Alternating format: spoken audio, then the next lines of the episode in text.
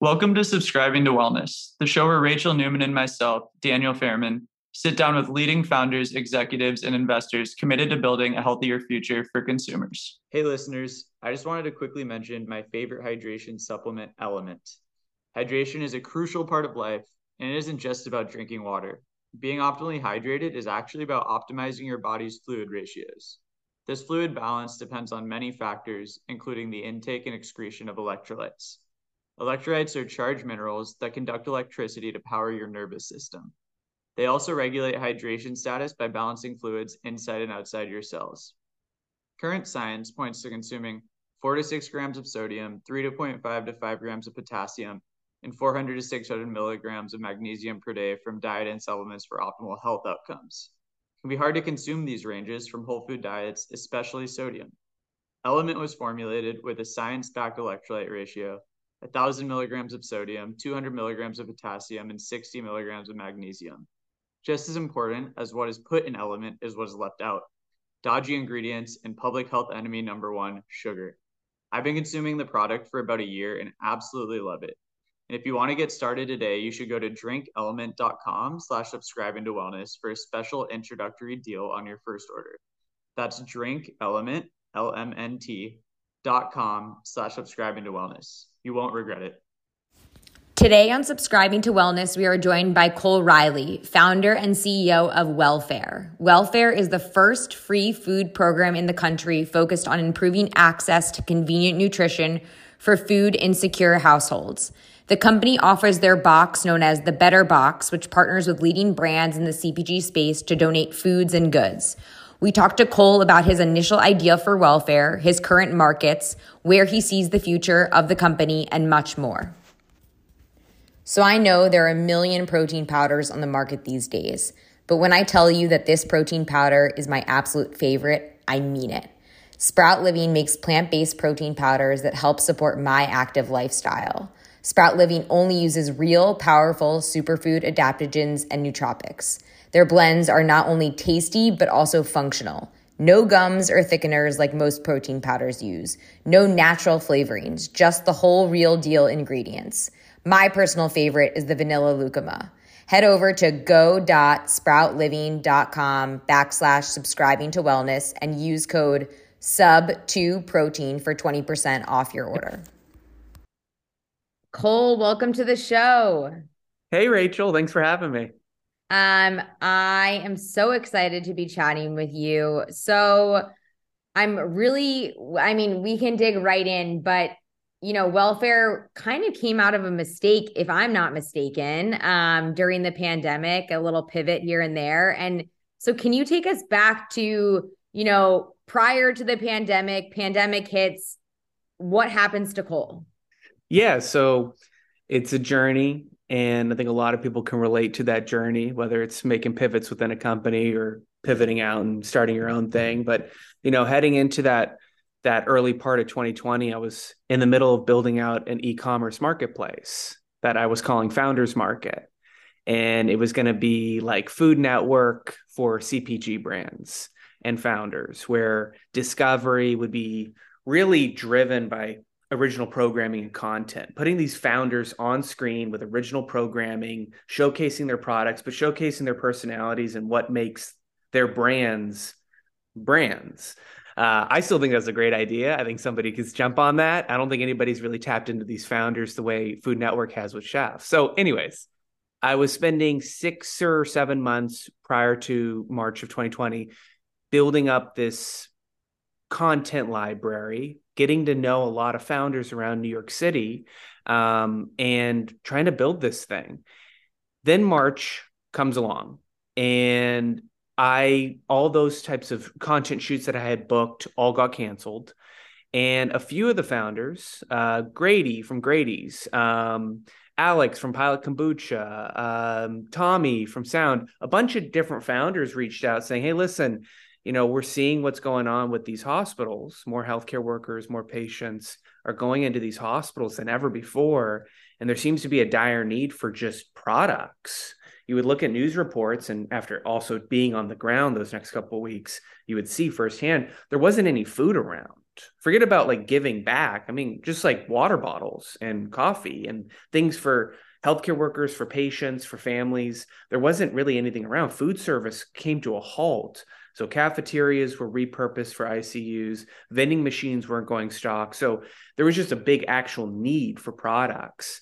And so I thought when I was hearing this from a few founders, like, okay, is there something that I could do?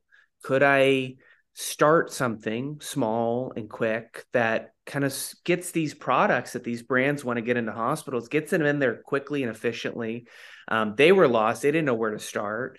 And is there a way to make some type of impact at this time when, you know, it seemed like all hell was breaking loose in New York? And that's when I started this campaign called Founders Give. And that was March of whatever, March 20th. And from there, everything kind of changed for me.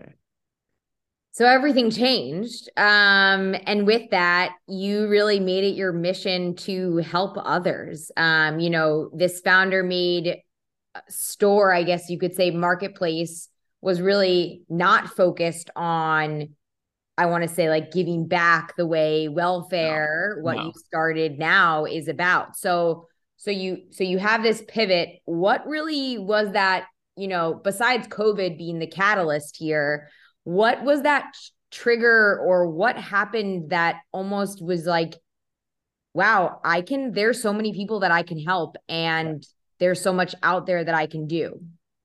It was that 10-week Founders Give campaign that opened up this whole world to me, seeing that there's a huge opportunity for a better approach. From that small little kind of campaign that we started in end of March to when we ended in June, it went from a few brands to 300 brands. It went from 2 hospitals to 51 hospitals. We were the largest private relief effort in New York City during that time. I moved 2.2 million products into practically every facility across New York, reaching over 100,000 people. And I had no real experience in this space, but I saw over that time, you know, I got a peek behind the curtain on how small brands, on how medium-sized companies, on how large conglomerates approach this space, how much they want to give back and help, how much there's just an operational need to get, you know, close to code product off of their floors, but to make some type of use of it. But I also got to see how nonprofits operate and how slow and inefficient and impactful they can be. For everything that they do good, there is a huge vacuum of what they could be. There is no innovation. There is no quickness. And that there's a reason why our little campaign, Founders Give, was so successful, was because there was, you know, there's a lot of organizations out there that are just content with the status quo and aren't willing to move quick. So coming out of that campaign, I knew that we could build an organization, recalibrate it to a much larger problem, not an emergency relief, something during COVID, but to something much larger, more prevalent, food insecurity, to take these food and beverage brands that I had worked with those past couple months and build off of that and see if we can, you know, build a program that starts small and humble, but has large and long-term ambitions and aspirations. And that's when I started building out Wellfare. And I became more and more committed to finding innovative ways to solve this problem of food insecurity, to lift up 40, 50, 60, 70 million people that are struggling, consistently struggling. And it seems like there's no end in sight. It doesn't matter how many government programs you roll out, how much money you give to the existing nonprofit dinosaurs that are out there. It still seems like people are waiting in pantry lines. They're buying terrible products at the corner store that are getting them sick. They're struggling paycheck to paycheck. Why is it still the same thing? And every nonprofit that's out there talks as if this is a brand new problem that we need to approach. It's like, you guys have been in the market for 40 years, 50 years, 100 years. You guys have been on the front lines of food insecurity or housing or education. Why isn't there any movement to the needle? And so that type of ethos paired with just pure altruism that's what kind of powers Wellfare. And I'll get into what we're doing, the actual program and kind of long-term plans, but I call it ruthless altruism. Like, I'm pissed, and I think we should be pissed in this space. We shouldn't be content with just throwing money at these organizations that are okay with 50 million people still struggling and have no vision. So ruthless altruism is what really powers it. But I want to see change. And I think a lot of people do too. Yeah, I love that. And I think, I mean, there's so many things you touched on there. And so I want to dig into what actually you're doing at Wellfare, because it's so unique. And I remember the first time I met you and you told me this, I was like, oh my God, why? Like, what? Why is no one else doing this? So you have all these amazing relationships with CPG founders and founders in general, and you realize there's this massive problem that really no one is solving. So enter Wellfare. So what happens? Okay. So, you know, look, our mission is to solve food insecurity, but there's a second part to that mission, to transform the state of grocery and nutrition in low-income communities across the country, to become a transformative force. Long-term, what that looks like is an affordable grocery store where we sell better-for-you CPG and other groceries at affordable prices paired to the purchasing power of individuals. That's where we're heading. We want to be this affordable grocers. How do we get there? Well, 2 years ago, again, coming out of that whole COVID campaign, we launched the first free food program in the country focused specifically on convenient nutrition, on improving access to convenient grab-and-go snacks and drinks and other types of packaged items, but the better-for-you options that are out there. How can we, you know, take these products that you see on the shelves of Whole Foods and Erewhon and Sprouts and get them into families' hands that really desperately need them?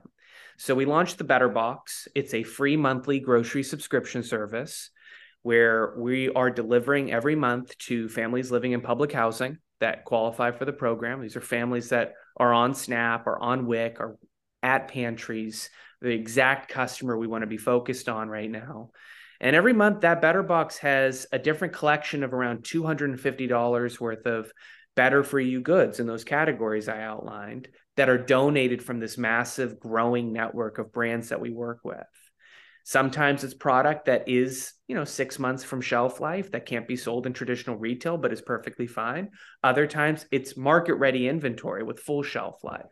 But we're working with brands directly, taking in these product donations to our warehouse, packing these boxes, and then distributing them every month to families signed up via these community outposts that we operate to families that we've signed up. So it's an end-to-end program that we run, that we're growing across New York City, but again, squarely focused on these types of products. And there's a few reasons why convenient nutrition is where we're starting with. The big one is feeding organizations that are out there, these nonprofits, food banks, and food pantries. They don't focus on these types of categories. They are almost exclusively focused on the perimeter of the grocery store. And there's a lot of value there, obviously, produce and other perishables and protein and grains. But the center of the grocery store, or the categories you see at the convenience store, those categories I think are just as important. You can't just give a family a bag of potatoes, tomatoes, and onions and then be cool with them going to the corner store and the only options on the shelf are 48 gram, 52 gram, 60 gram sugar sodas. You got to find ways to bring in better for you swaps to those types of products. And for us, it allows us to be a complement to what's out there, but we have ownership over this approach. Nobody else is doing it. You know, we're bringing in Kind bars and Vitamin Water, zero sugar. We're bringing in Lemon Perfects and Sounds and Rinds and these great options that are practical. They integrate easily into the day-to-day eating habits of any family. They make a huge impact, and it's laying the foundation for our long-term ambition. It's so amazing. I need to sign up for my my boxing experience. I would love to do that. Yes. So operationally, you are currently sitting in your new warehouse, which is woohoo, so exciting that you've gotten to a state where you can even do this and have a massive warehouse. But I want to dig into a little bit of like the operations of how it all happens. Because in theory, this sounds, you know, perfect and great, but it's operationally extremely difficult. And it takes a lot of organization and structure that you've put in place. So you have all these companies and I guess we can call it like your partners, yes, your brand partners. And then the end is these boxes get delivered to families that have signed up and been approved. So what is the process by which, how do you get product? And then how does product get to families? This is the beauty of what we're building. And I like to name things and I like to brand things. We call this direct to need. So it's end to end. And it's a fatal flaw with other nonprofits where there's so much outsourcing and so many chefs in the kitchen. You don't know who the hell's planting the tree or delivering the food. It's so many different actors. For us, let's make it simple. So we work directly with brands right now, just manufacturers. I'm not working with retailers and distributors yet. It's too complicated. We'll work with a brand, whether it's a startup here in New York or a larger, like a Coca-Cola when it comes to vitamin water and some other like better for you options. Some brands will make a quarterly commitment of product. Others will just make ad hoc donations when product becomes available. And that product, again, like I said, can be product that is close to code, product that has a mislabel, a SKU that someone is sunsetting that didn't perform that well online, or it's market ready inventory that brands want to donate as part of their mission. And so we'll coordinate with that company. We'll earmark that product. They'll ship it to our warehouse, whether it's freight or drop, or they'll mail it, and we'll take it in. And then we'll organize a fulfillment right here in our space where we'll pack these boxes. We'll bring those boxes from A to B to these community outposts and then deliver them, distribute them to families that have signed up for the service. Now, we're focusing right now on families in public housing. It's the easiest way for us to kind of have a deep impact in a small geographic area, easiest way for word of mouth to spread about the program. And a family can sign up right there at an outpost if they spot it. They can sign up online. They can call into our toll-free number. There's a variety of different ways that people can sign up for the service. But end to end, it's the simplest way to do this. A lot of organizations go, I challenge anybody that's listening, I challenge you, Rachel, look at the operations of a nonprofit. Don't be worked up about the marketing and the mission. Look at how they're literally doing it. And you'll scratch your head. Anybody who is in a startup or is interested in business or whatever, you look at how nonprofits work and it is so weird and so many smoke and mirrors of who, like with any type of like environment organization, who's actually planting the tree, who's building the well, who's doing these things? It's rarely the actual organization that you're donating to.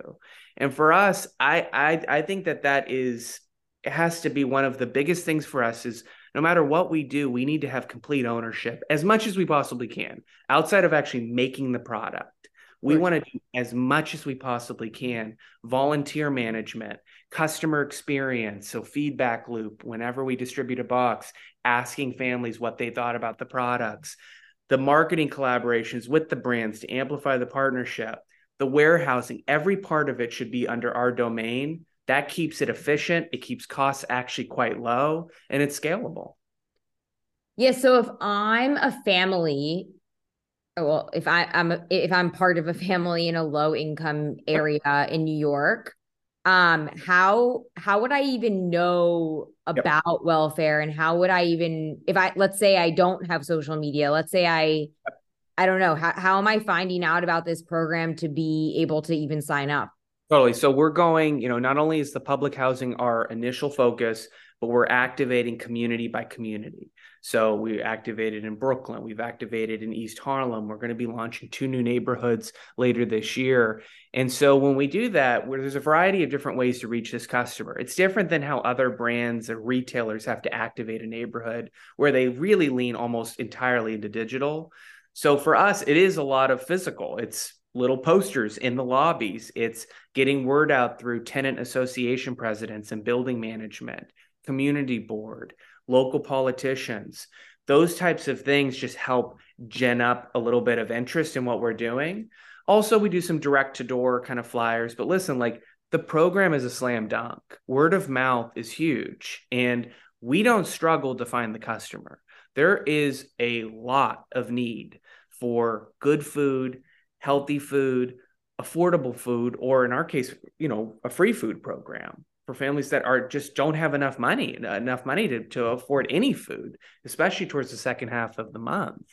So word spreads quickly, especially when they hear about the types of products that we're delivering and how these things are a huge win for, say, kids and moms and dads, senior citizens, you know, a Kind bar, like, oh my God, this is awesome. So the word spreads easily, but we still do that work to get the word out through all these other channels. But yeah, word of mouth is our go-to for sure. I mean, people look past word of mouth marketing, but man, is it successful? So I remember the first time we met and you were explaining this to me, one of the things that stuck with me was this idea you in some of your boxes, you've had Four Sigmatic, and, you know, a common misconception is people that maybe can't afford Four Sigmatic, or they don't want, people in low-income areas don't want mushroom adaptogens or whatnot, rather than only people that can afford to shop at Erewhon are the ones that want adaptogens. And I found this paradox really interesting. You were like, actually, they love adaptogens just as much as anyone else. And it's something that, and so I'm curious, like, what has been the overarching feedback? Obviously super positive on the boxes, but yeah, totally. I'm assuming a lot of these people are not, you know, your Erewhon shoppers that love the new hip, this functional mushroom or this. So what's kind of been that perception of bringing these new age CPG products into communities that are probably used to eating more so like fast food or something like that? The consumer palate and how it's changed over the past 10, 15 years, that's across economic and socioeconomic levels or areas or however we want to frame it. It doesn't matter if you're in an affluent neighborhood or a low income neighborhood. Families more than ever want less sugar, less salt, less fat, more functionality. But you go into an affluent neighborhood, those options are on the shelf and they're within reach. Go into a poor neighborhood, they're nowhere to be seen. But there is a desire, and I actually argue that in poorer neighborhoods where there is huge levels of chronic disease, of diabetes, of heart conditions, there's more of a need for these types of products. You know, you go into any type of neighborhood where an Erewhon is, it's all these brands that are kind of selling the same exact product, all competing against each other. And the folks that are walking in just kind of want the product. They don't need the product. In our neighborhoods, or not just in cities, but across the country, any lower income neighborhood, there's a deep need for less sugar in the sodas. Families really, really want to be drinking less sugar, or at least have the option to drink less sugar. Beverage aisles across the country in these lower income neighborhoods are a complete disaster. And it shouldn't be a surprise that around that store, everyone's got diabetes. So moms and dads, they want to give their daughter, their son, they want to give them an option like a Sound or a Lemon Perfect or a Sanzo or whatever, something with some functionality or less sugar, something like that. So, you know, being able to meet that need in the market, yes, through a free food program, yes, with donated product, you can see it. There's a hook. There's something here.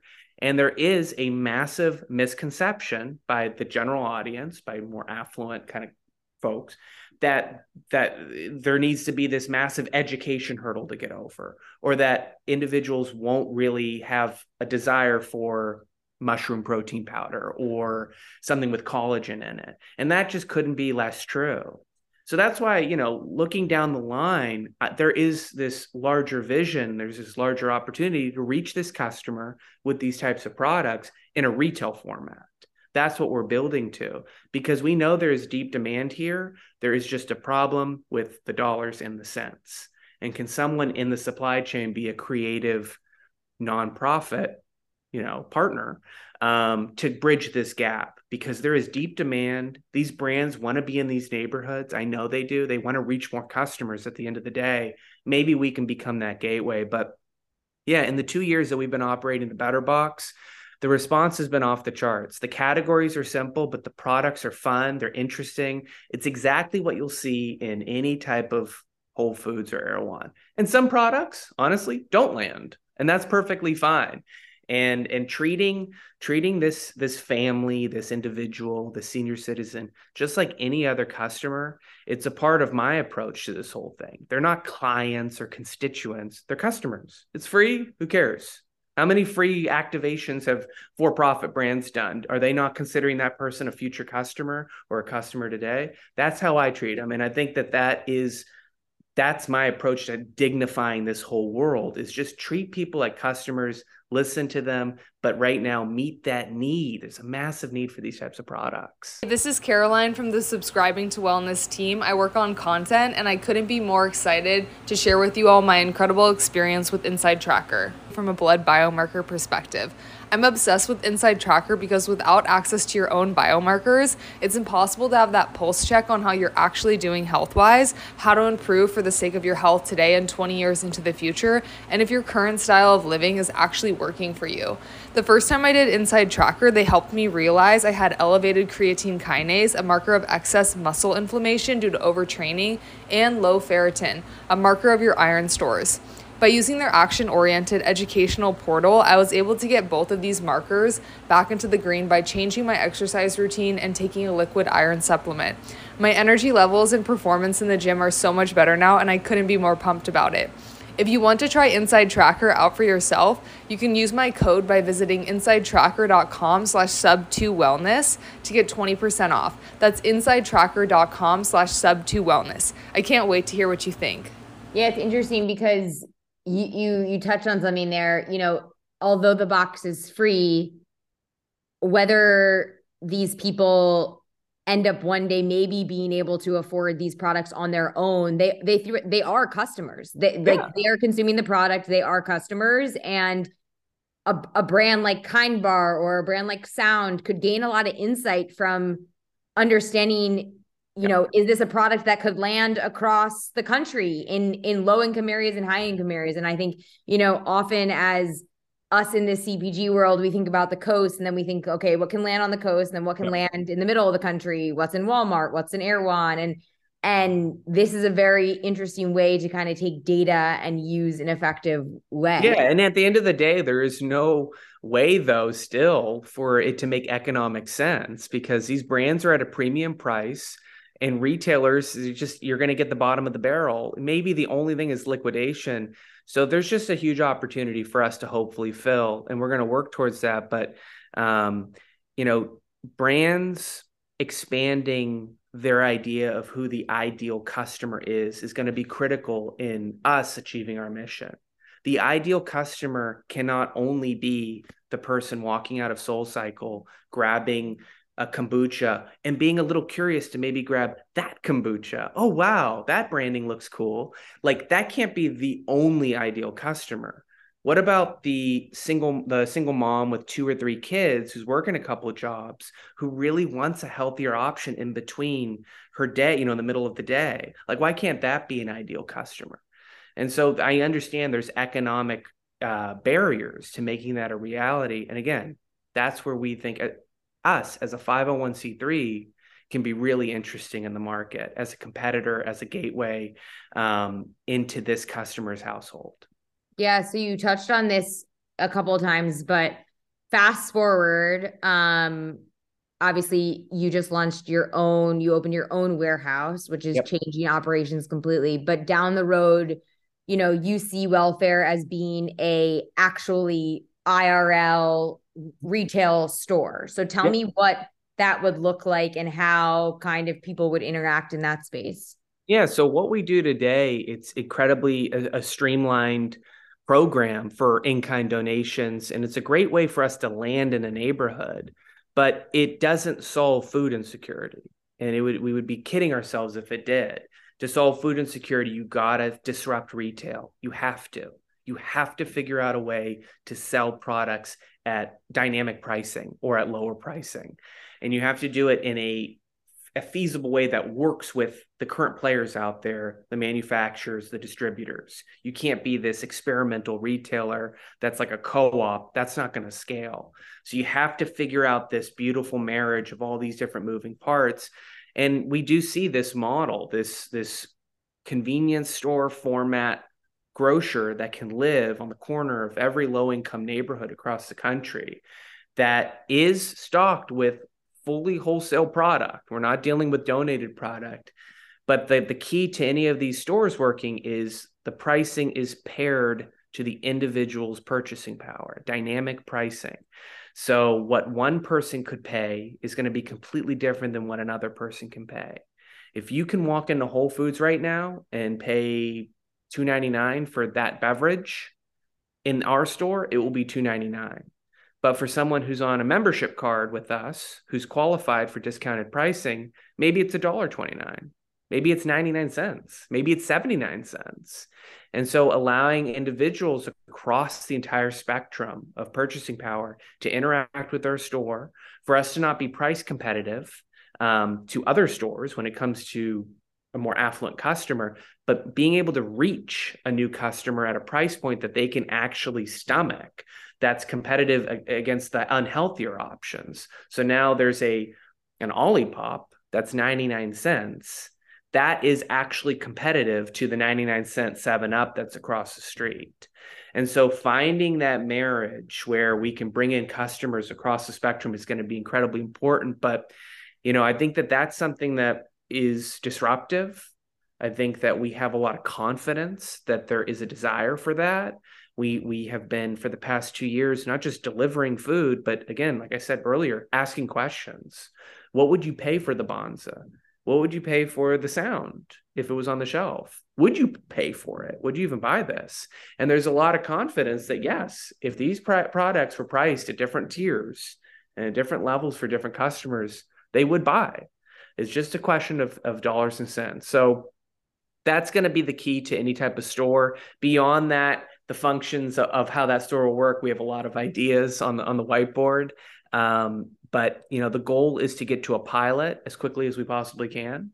We have a timeline for a pilot, maybe a couple pilots here in New York in the neighborhoods that we've been really developing a relationship in. And we can see where we can go. There's a lot of great models out there. There's a lot of great one-offs. But I think that this pricing is going to be the real difference maker here.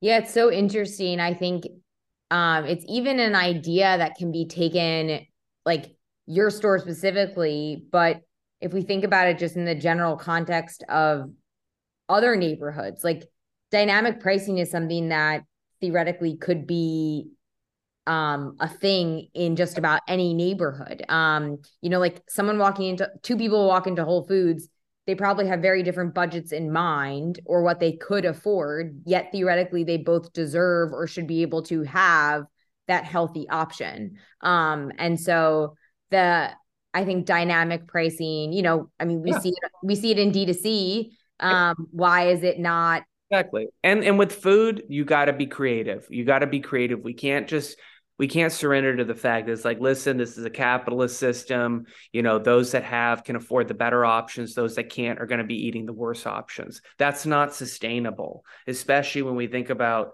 the health effects of these bad products out there and how it has an effect on everybody. When you have people funneling into hospitals with these rates of diabetes and heart conditions and high blood pressure, it's not sustainable for our country. It's been going on for the past 30, 40 years kind of unchecked. So you have to find a creative way to get in there. And I truly believe that the for-profit retailers, they can't do anything about it. They just can't. It doesn't matter what they do. They could discount apples and bananas for SNAP recipients. That's not going to move the needle. I think that us as a nonprofit is the key, and we can absorb the losses. We can be subsidized. And I think it could be a new model. And when it comes to food, it's needed. You know, we can be a little bit more sharky when you're looking at other sectors, whatever it may be, you know, like cars and jewelry. You can be a little more sharky with food. This is a basic right. We got to figure out a way to make sure that everybody in the country has access to healthy food. I mean, what are we doing? We're going to be all greedy when it comes to food? Like, that doesn't make any sense here. So, you know, that's what's funneling our vision is and our future there. It's just, how can we be this disruptor in this space that it longs for disruption and no one's out there doing anything? Yeah. It's such an insane and beautiful mission that you have. And I think a lot of people overlook it and also don't understand the food system. And I think you've done such a good job of boiling it down to, you know, these people need help and I'm going to do something to help them. So I'm curious, we like to ask all of our guests that come onto the show how they subscribe to wellness. So what are some things that you do on a daily, weekly, monthly basis to be able to show up not only for yourself, but for Wellfare and your family and friends? That's a great question. Because I am an absolute workaholic. So I could probably do a little bit of wellness, a little bit of, you know, these timed breaks and, you know, 30 minutes to decompress and all that type of stuff. I think honestly for me, you know, wellness, I try to have a balanced diet, honestly. I think that that's a big thing, and being, you know, not overthinking food and drink too much, you know, where I have to be on this strict schedule and counting calories and making it this massive headache. Just having a balanced approach, I think, across everything when it comes to fitness, sleep, water. There's so many fads. There's so many apps. There's so much noise in this space that for me, it's just having balance and doing things that are practical, that work within my means and work within my schedule. Like I said, I'm kind of a nut. You know, the other night in this warehouse, I slept over here. I had an early inbound coming in of 20 pallets. I had to unload off the truck. I had to sleep here. So with that type of schedule, like I need to find things that are practical and that keep my head screwed on tightly. Otherwise, if I was doing cold plunges and, you know, eating fucking mushrooms or whatever it may be, like, you know, it would be too much. So I think balance is my key. You know, that might be the best answer that we've had because it felt so real. I think, you know, don't get me wrong. Everyone has to do what's best for them. And I personally probably lean more on the psycho end of things. But I know that about myself. But I think you're so honest and real. And I think more people need to do that. And I also think we now live in a society where people have these, because everyone else is doing something, they feel like they have to. And it's funny, you mentioned the cold plunge. I feel like the cold plunge has been this new fad and people are like, oh, I have a cold plunge at my house because I saw this person have a cold plunge at my house. I'm like, okay. And then inevitably we're going to see the, you know, the big study done that shows that like, it's like increases a heart problem because you're shocking your heart, and then we'll move on to something else. I just think balance and just, you know, not following the fads has been successful for me. But, you know, honestly, like I could probably take a little bit more of a break on like Sundays. I should decompress. I think that would be nice. There you go. It's all about balance. So a couple questions. Where can people learn more about Wellfare? And then because we have a lot of founders that listen to this podcast. Yep. So where can founders, if they have, you know, extra product or want to get involved in Wellfare, where can people kind of like touch base with that? Yeah. Wellfare.org, WELLFARE.org. That's a great place to start. If you're in New York City, come volunteer, see it firsthand, come into the warehouse and see how we do this thing. Go out to these distribution outposts, sign up families, distribute boxes, see it firsthand. Obviously we're fundraising always as a nonprofit. It's a kind of a different animal, how we have to grow financially. We're always fundraising. So if anyone wants to donate, but I always push people to volunteer, honestly. And then for founders and CPG brands, you can reach out right there. We have a partner page. You'll see a bunch of the brands we work with, some of the biggest brands, emerging companies, some great startups. And then we work with companies beyond CPG too, beyond the manufacturers, whether it is for fundraising purposes or a corporate, so, you know, corporate day of service in our warehouse.